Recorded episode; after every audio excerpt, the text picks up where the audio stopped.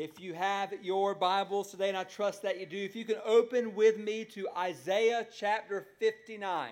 Isaiah chapter 59, and welcome to week one of a new series that's going to have us walking through the armor of God.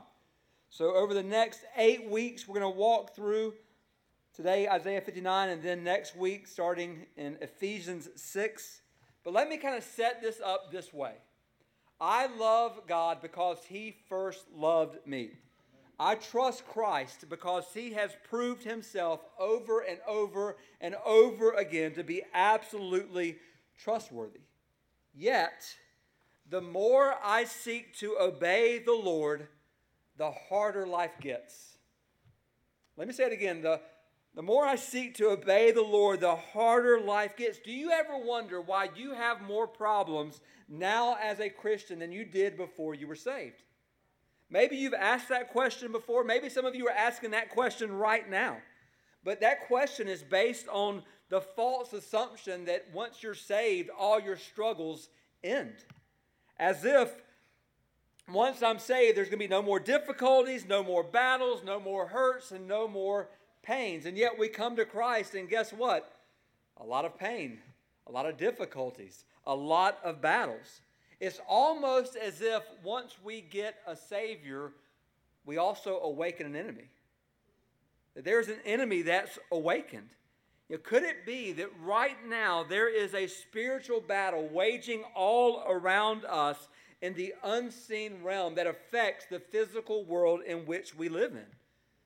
And I'm afraid, I'm, I'm afraid that many professing believers live their life day in and day out with no thought whatsoever to the spiritual world in which they live. Listen, there's a spiritual reality that we must start with, and that is this we live in a spiritual world, and we are in a spiritual war. Let me say it again. We live in a spiritual world, and we are in a spiritual war.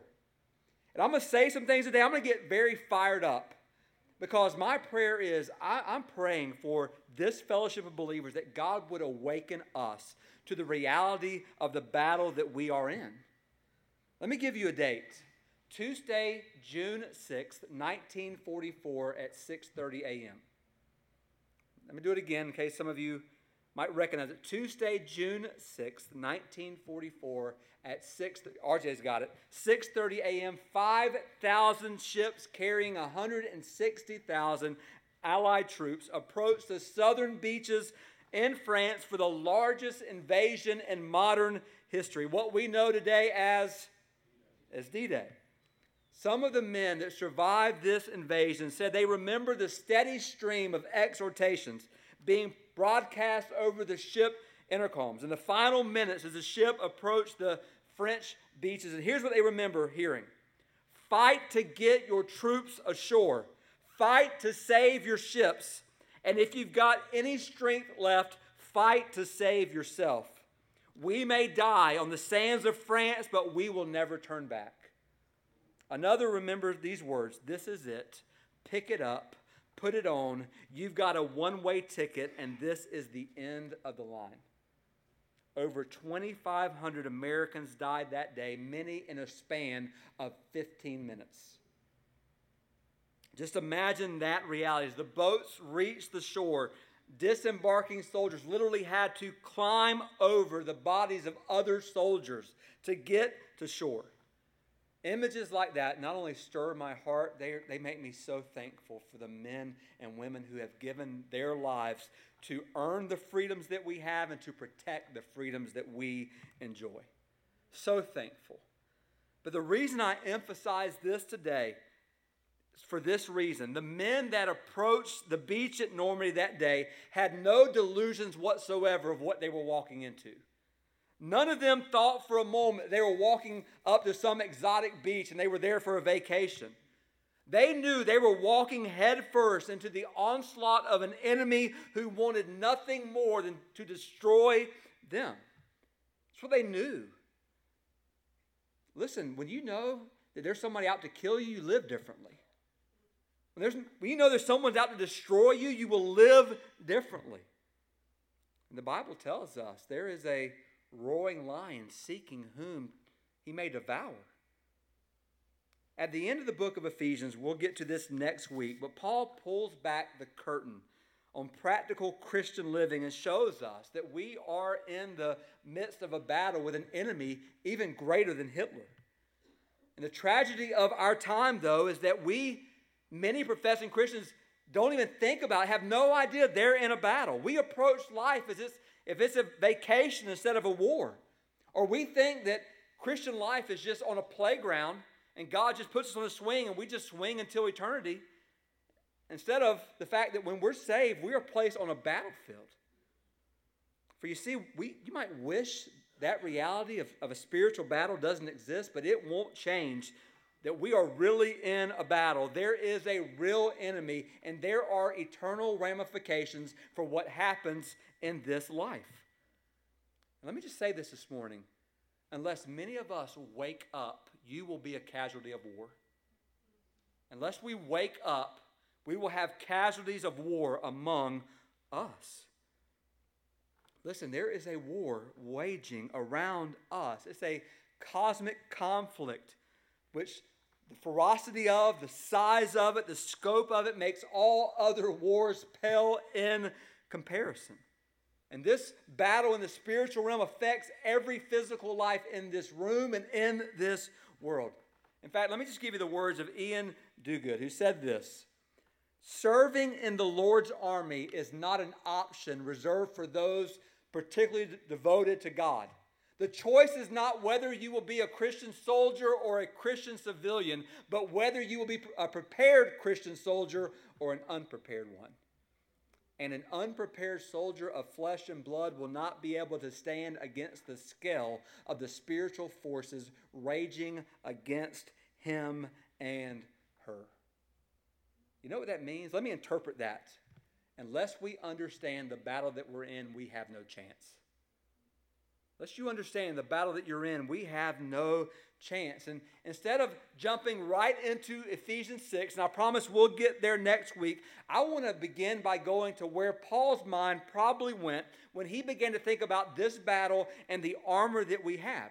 Now, many commentators say that Paul was inspired as he, as he looked around the Roman world that he lived in and saw Roman soldier after Roman soldier wearing their distinctive armor that both identified them as a Roman soldier and also kept them prepared for any battle or skirmish that might come up.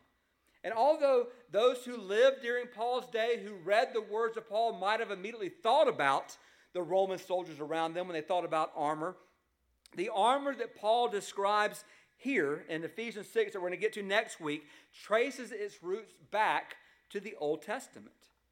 In fact, the armor that God gives us to fight this spiritual battle, as we're about to see today, is literally God's armor.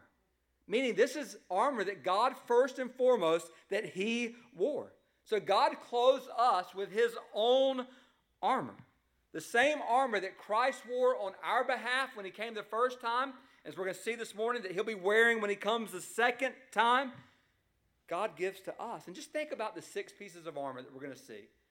We're going to read about the belt of truth, we're going to read about the breastplate of righteousness, the helmet of salvation, the gospel shoes, the shoes that prepare us to take the gospel out, the shield of faith, the sword of the Spirit.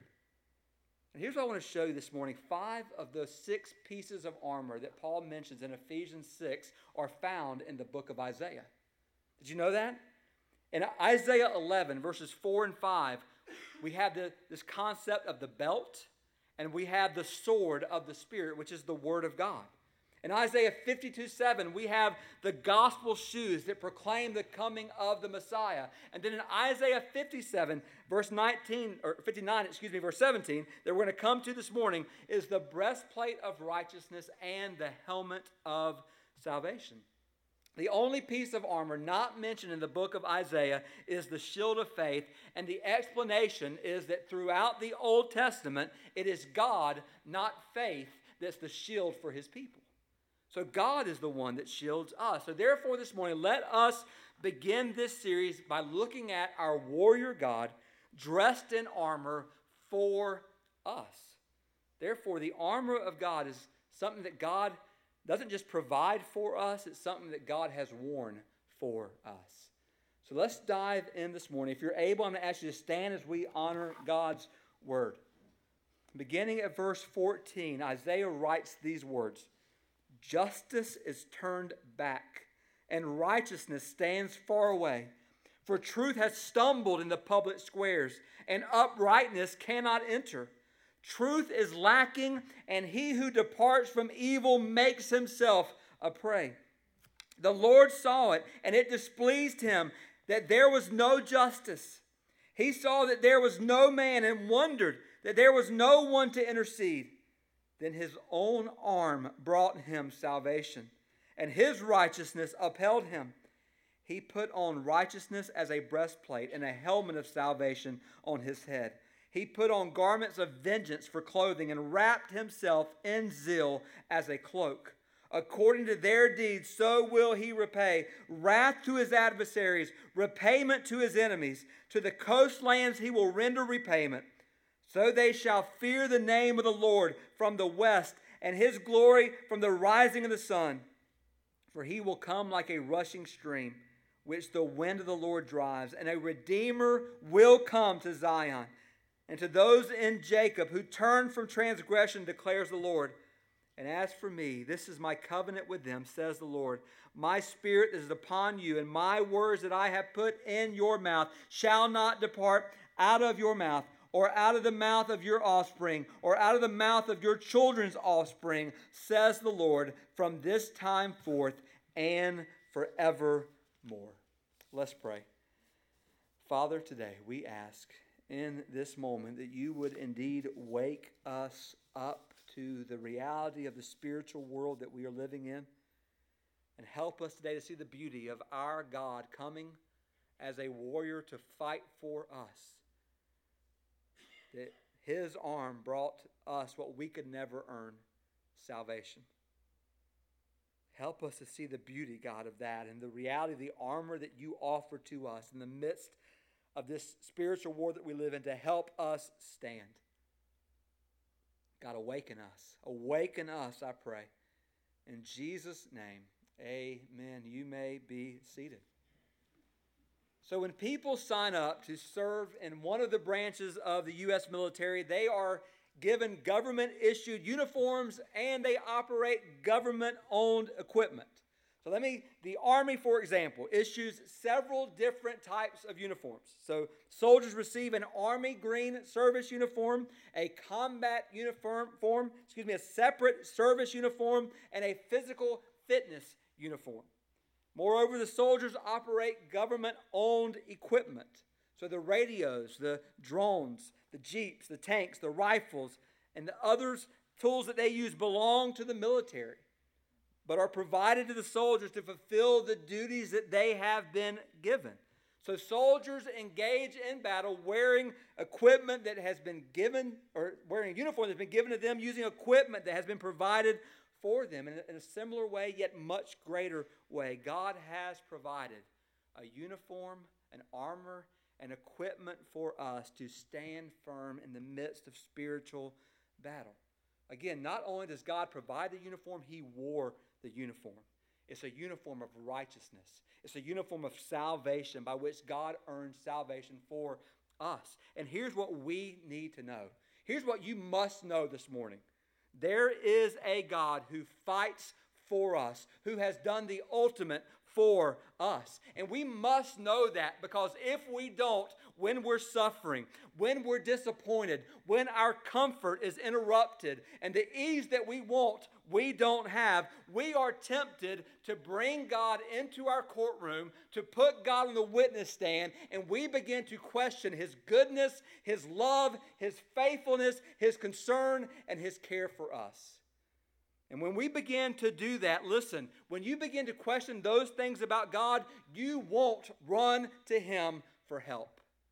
If you're writing anything down, write this down. You don't go for help to someone you have come to doubt. You begin to doubt God, you won't run to Him for help. And the reality, brothers and sisters, we have to know what God has done for us so that we can stand when things don't go our way. Because let me just remind you today we have a God. God doesn't revolve around you, our lives revolve around Him. We just sang a song about His praise.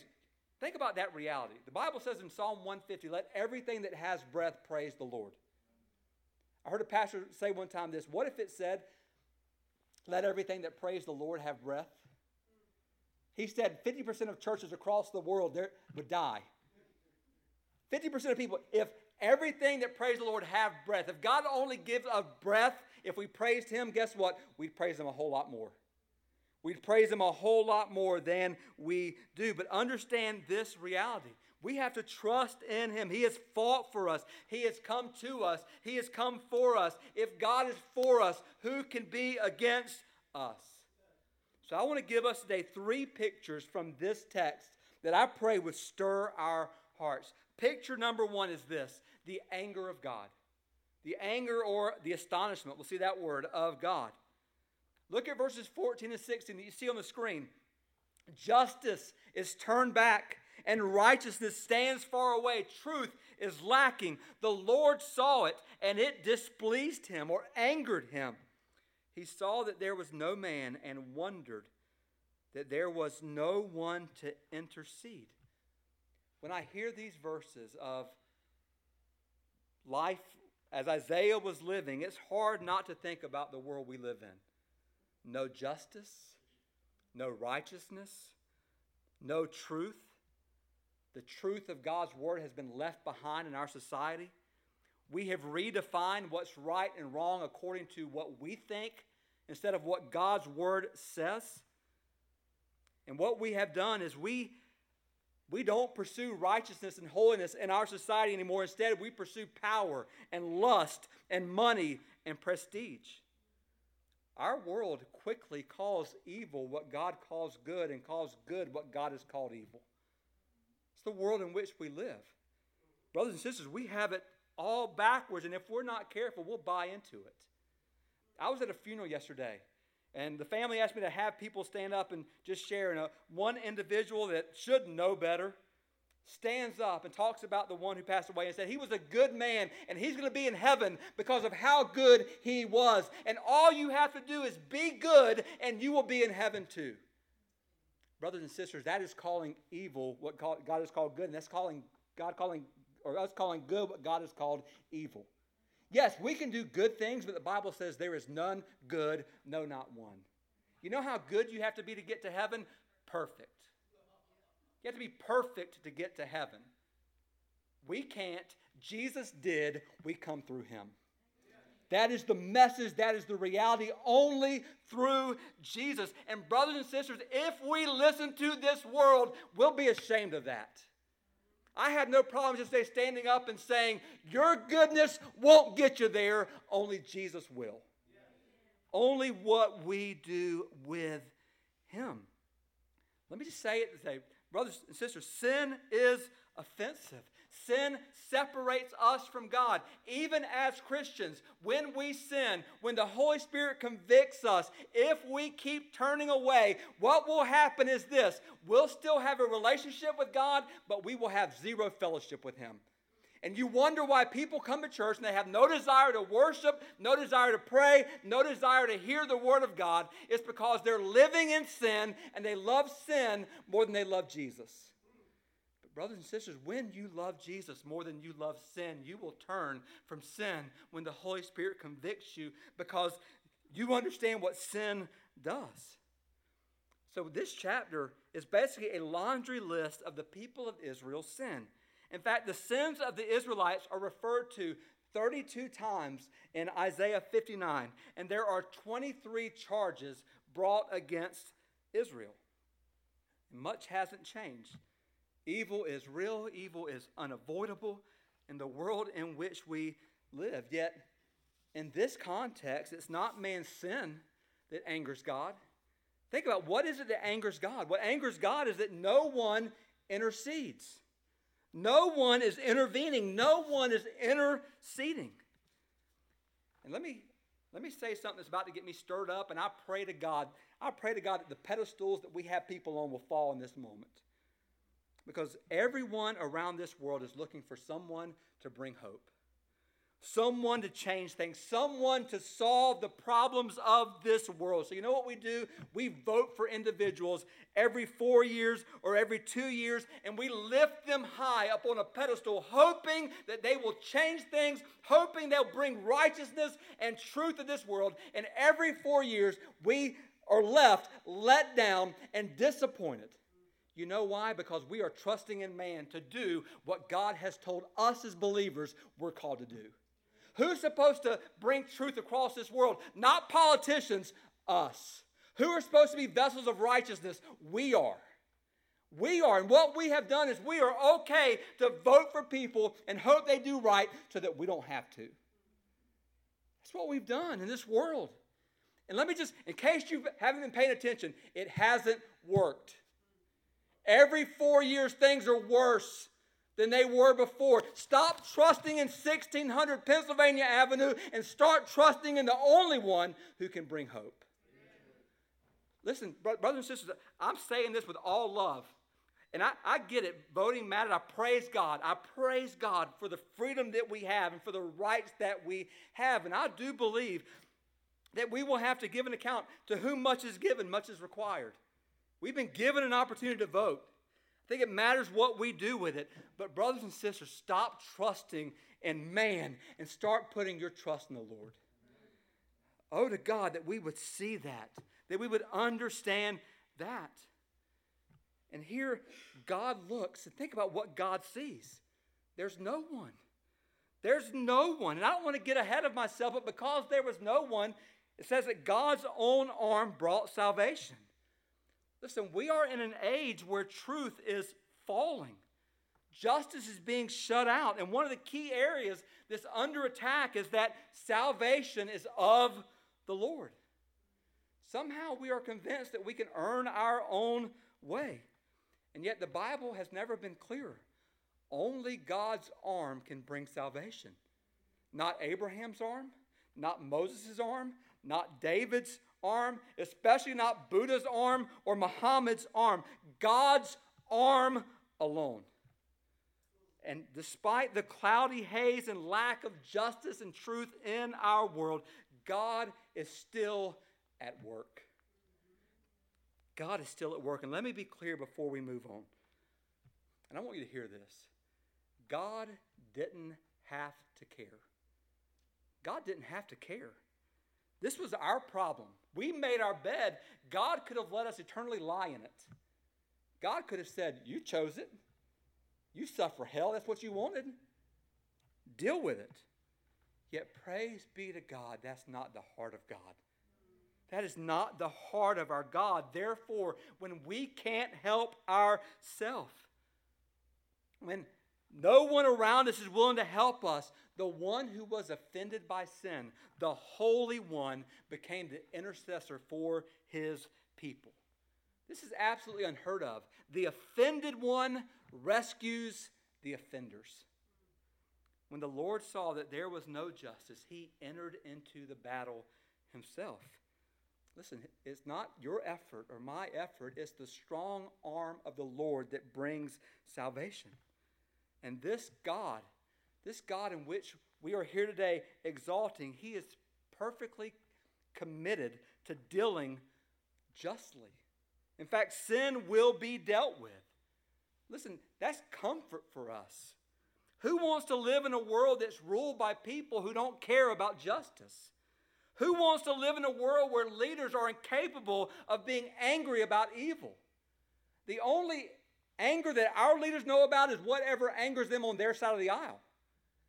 They're not angered about evil and what evil is, but there is a way in which God's holy anger and his righteous judgment are really the hope of the entire universe. And what I mean by that is this God's anger against sin and his commitment. His commitment to justice means that every drop of sin will be eradicated from this world. Let me, let me go a little step further. God will not relent until every molecule of sin is removed out of the cell of every heart of every one of God's child or children. God will remove every molecule of sin, and there will be a holy moment where we will live in a, a time and a place where there will be no more sin, no more sorrow, no more pain, and we will finally be able to go to a funeral that we want to go to. We'll go to the funeral of death and sin. For they will be no more. What a day that will be. What a day that will be. But think about the anger of the Lord. Think about what he's angry about here. No one to intercede. Which leads us to number two, the armor of God. The armor of God. So the prophet Isaiah spoke of the Lord as a heroic redeemer, coming clothed for battle, not in iron and steel, but in righteousness, in salvation, in vengeance, and in zeal. Look at verse 17 on the screen. Then his own arm brought him salvation. He put on righteousness as a breastplate and a helmet of salvation on his head. He put on garments of vengeance for clothing and wrapped himself in zeal as a cloak. Listen, what an astounding promise. But here's the question when did God do this? When did we see God putting on his armor to fight for his people? When did we see God fighting to save us from oppression?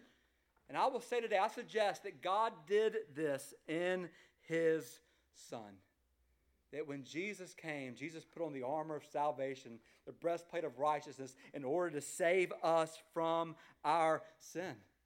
There's no weapon mentioned here because God's own arm brings salvation.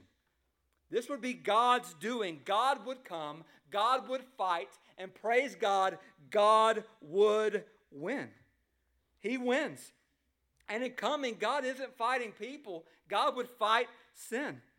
So, since no one else would step up, God says, I will step up. When no one else cares about right and good, God does. When no one else cares about the glory of God, God will.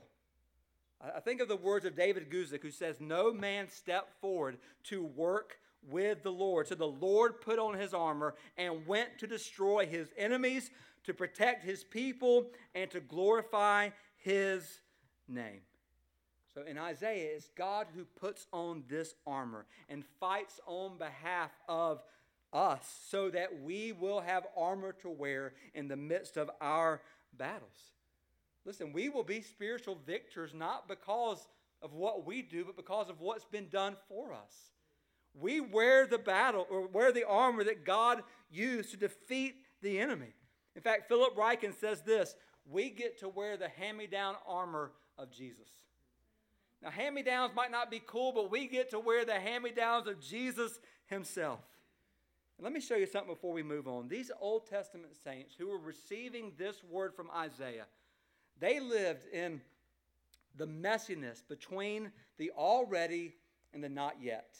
And what I mean by that is this already they had been redeemed from Egypt, already they had crossed the dry land of the Red Sea. Already they had the law of God given to them. Already they had the prophets. Already the glory of God had dwelt among them through the temple, but not yet had the promised Messiah come. So they were living in the messiness of their world, holding on to hope. Well, today, where we live, we live in the middle of the already and the not yet. Already, Jesus has come the first time. Already, Jesus has lived a perfect life. He died the death for the sins of the world. He conquered the grave so that we could have life eternal. We have been given the power of the Holy Spirit. We have victory, yet not yet has Jesus come to vanquish sin and forever bring vengeance. And not yet are we in that final kingdom where we will bow to Jesus and he will be our king forever and ever and ever. Oh, that we would understand the armor of the one who put it on and the power that he has, which leads us to picture number three the action of God. So, the action of God. And we can see what we're about to read is really the future action of God. So Isaiah shows the armor, and it's not just ours, it's God's armor. This is what God wears into battle the breastplate of righteousness, the helmet of salvation, and it's abundantly clear where salvation comes from. It's not of us, it's from God. So God alone is the source of all of this. So we wear this into battle, but it has been fashioned for God. And we were able to slide in under Him, be protected by Him. But think about this. If you look back at verse 17 real quick, not only does Isaiah mention the righteousness or the breastplate of righteousness and the helmet of salvation, Isaiah also mentions a garment of vengeance and a zeal as a cloak. Now, when we think about that, the garment of vengeance, I'm about to get very fiery in just a second, so bear with me. The garment of vengeance is not clothing for us. God claims that vengeance is only for Him. In Romans 12 19, God says, Vengeance is mine. Thus says the Lord, I will repay. Now, I need every child of God today to hear this. It is not our place, it is not our job, it's not our concern to make sure that other people are repaid for the wrongs that they have done to us. That's God's doing. Did you hear that today? Here, let me, let, me, let me tell you who I'm talking to. If, they're, they, if you ignore this, let me tell you who I'm talking to. Someone who will become so bitter and so nasty and so angry because you want to repay everybody for the things they've done to you. And therefore, what you will do is you will hurt yourself and you will basically um, take down and tear down the name of God as you claim to possess and to own, and you will do nothing for the kingdom of God except make everybody inside want to stay away from you. Listen, don't live that life. Trust vengeance to God. He is trustworthy. Listen, let me put it this way God will make every wrong right. He will make every wrong right. You can trust Him. And then in verse 17, it says that there is a cloak of zeal. Jesus wore this zeal, it ate him up. And we are to have the zeal. Think about this. Is zeal for the Lord an accurate description of your life? Are you zealous for the Lord? Are you, are you excited for the Lord? What I pray that we see in this series is it's not enough to just put on the armor of God. We need to be in constant communication with the God of the armor. It's not enough just to have knowledge of all of the armor. You can name them all and you can memorize the verses if you're not in a relationship and fellowship with the God of the armor. Just listen to what comes next in verses 18 and 19. According to their deeds, so will he repay. Wrath to his adversaries, repayment to his enemies. To the coastlands he will render repayment. So they shall fear the name of the Lord from the west. And if you want to know when all that will happen, read Revelation 19. And when you read Revelation 19, you'll read about righteousness. You'll read about truth. You'll read about the Word of God coming from the mouth of Jesus or that sword. Listen, we rejoice in what Christ has done for us, and we entrust all vengeance to Him because of what He will do. He will make every wrong right. And we will come to see that every battle, every wound, every scar that we have, every hurt, every pain, every broken thing that's happened as we have walked through these battles, every one of them, when we see Jesus, will be proven to have been worth it. It will be worth it all when we see Jesus. It'll be worth it all when we see Him. I want to close this morning by thinking about what Jesus did for us when He put on the armor of Isaiah 59 17. Jesus wore the breastplate of righteousness to give us a righteousness that we don't possess. The Bible says that your righteousness and my righteousness are, are filthy rags. So the Bible says that God made him who knew no sin to be sin for us that we might become his righteousness. He's given us his righteousness. Jesus put on the helmet of salvation to rescue us because we can't save ourselves. Jesus will wear the garments of vengeance to defeat the dark powers that torment us, and he will make all wrongs right. Jesus dressed in this zeal to enter a war that we could never win, to triumph, so that if we trust in Him, hear this, we will never lose. Jesus entered into a war we could never win, so that if we trust in Him, we will never, ever lose. Jesus is the triumphant warrior who defeated Satan, who defeated death, who defeated sin. And through his faithfulness and his righteousness, we have power in the midst of the battle. Because Jesus stood firm, we as Christians, as weak as we are, as fearful as we are, as unprepared as we often are, because Jesus stood, we'll stand as well. We'll be able to stand. And by faith, his righteousness becomes our righteousness. In Christ, we have him as our shield, as our refuge, and he will never leave us and he won't forsake us. Let me close with some words that were written in 1709 by a minister and hymn writer by the name of Isaac Watts. He wrote songs such as Joy to the World. He wrote When I Survey the Wondrous Cross. And he wrote this unknown hymn called Am I a Soldier of the Cross? And just listen to these words as you see them on the screen. Am I a soldier of the cross, a follower of the Lamb? And shall I fear to own his cause or blush to speak his name? Listen, are you a follower of Jesus?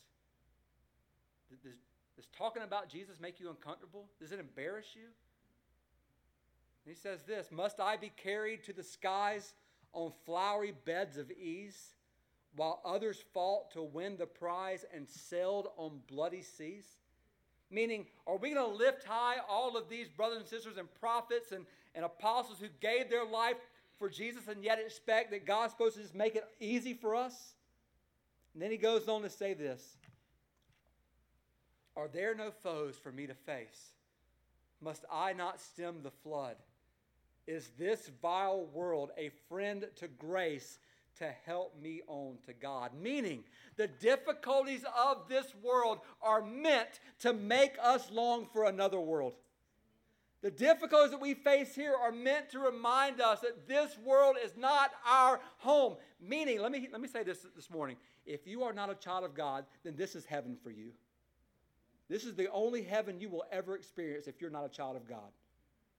If you are a child of God, then this is the only hell we'll ever experience. Because there is coming a day we will be with him forever and ever. And then it says this Sure, I must fight if I would reign. Increase my courage, Lord. I'll bear the toil, I'll endure the pain, supported by thy word. Oh, that, may that be who we are. May that be. Let me just remind us where we're going over the next seven weeks. Next week, we're going to look at the enemy that we face. That there is an enemy. And the Bible says that we don't wrestle against flesh and blood. Our, our enemy is Satan. And here's the problem when we don't see our enemy as Satan, then everybody who wrongs us becomes our enemy. Everybody who does me wrong becomes my enemy. And that's not the picture of Scripture. Listen, you might hurt me, but you're not my enemy. Satan's my enemy. He will forever be my enemy. May we understand that reality. Or we're going to have a lot of enemies in this world that aren't the enemy. But let me also remind us of this. Brothers and sisters, if you're not careful, the enemy will use you too. If you're not careful, the enemy will use you too. So we're going to look at the enemy, then we're going to look at the belt of truth and see that Jesus is the truth. Truth is a person. Then we're going to see the breastplate of righteousness, that we are wrapped in his righteousness alone. We're going to see the gospel shoes and see that we are called to take the good news out into our communities, into this world. We're going to see the shield of faith and come to understand that faith still pleases God. We're going to see the helmet of salvation and understand that we need our minds protected against the messages that come at us in this world. And then the sword of the Spirit. We are going to lift high the Word of God that's living and powerful and is the source of all truth. We're going to lift this high. Oh, that we would be awakened to what God has done for us, and oh, that we will be awakened to the battle that's waging. and that we are on the battlefield. And oh to God that we would endure together. I'm going to go ahead and ask you to stand as I call the praise team forward. And let us pray together. Father, I come before you now, and Lord, I thank you for this, your word. Lord, as, as deep as that might have been, or as fiery, Lord, as I might have been, God, the reality is, oh God, today I pray for anyone in the sound of my voice that doesn't know you. God, our only hope is Jesus. It's not in our good works, it's not in trying to achieve anything, it's in Jesus what you have achieved for us. So I pray if there are any that has never trusted Christ, that today would be the day of salvation. But I also pray, God, that you would take us as professing believers and you would wake us up. Wake us up to the spiritual world and the spiritual war that we are in. Wake us up to the fact there is an enemy who wants to steal, kill, and destroy. An enemy that's like a roaring lion seeking to devour And wake us up to the armor that we have. That we are able to resist the devil and we are able to watch him flee. That we're able to draw near to you, God, and you will draw near to us. Lord, finish this time in a way that brings you glory, honor, and praise so that we say, God, thank you for doing for us what we could never do for ourselves. Thank you, God, for putting on the armor, for coming to the battlefield, and for defeating the enemy. Thank you, God. Thank you that your arm brought salvation. Thank you that salvation is still of the Lord. Finish this time in Jesus' name.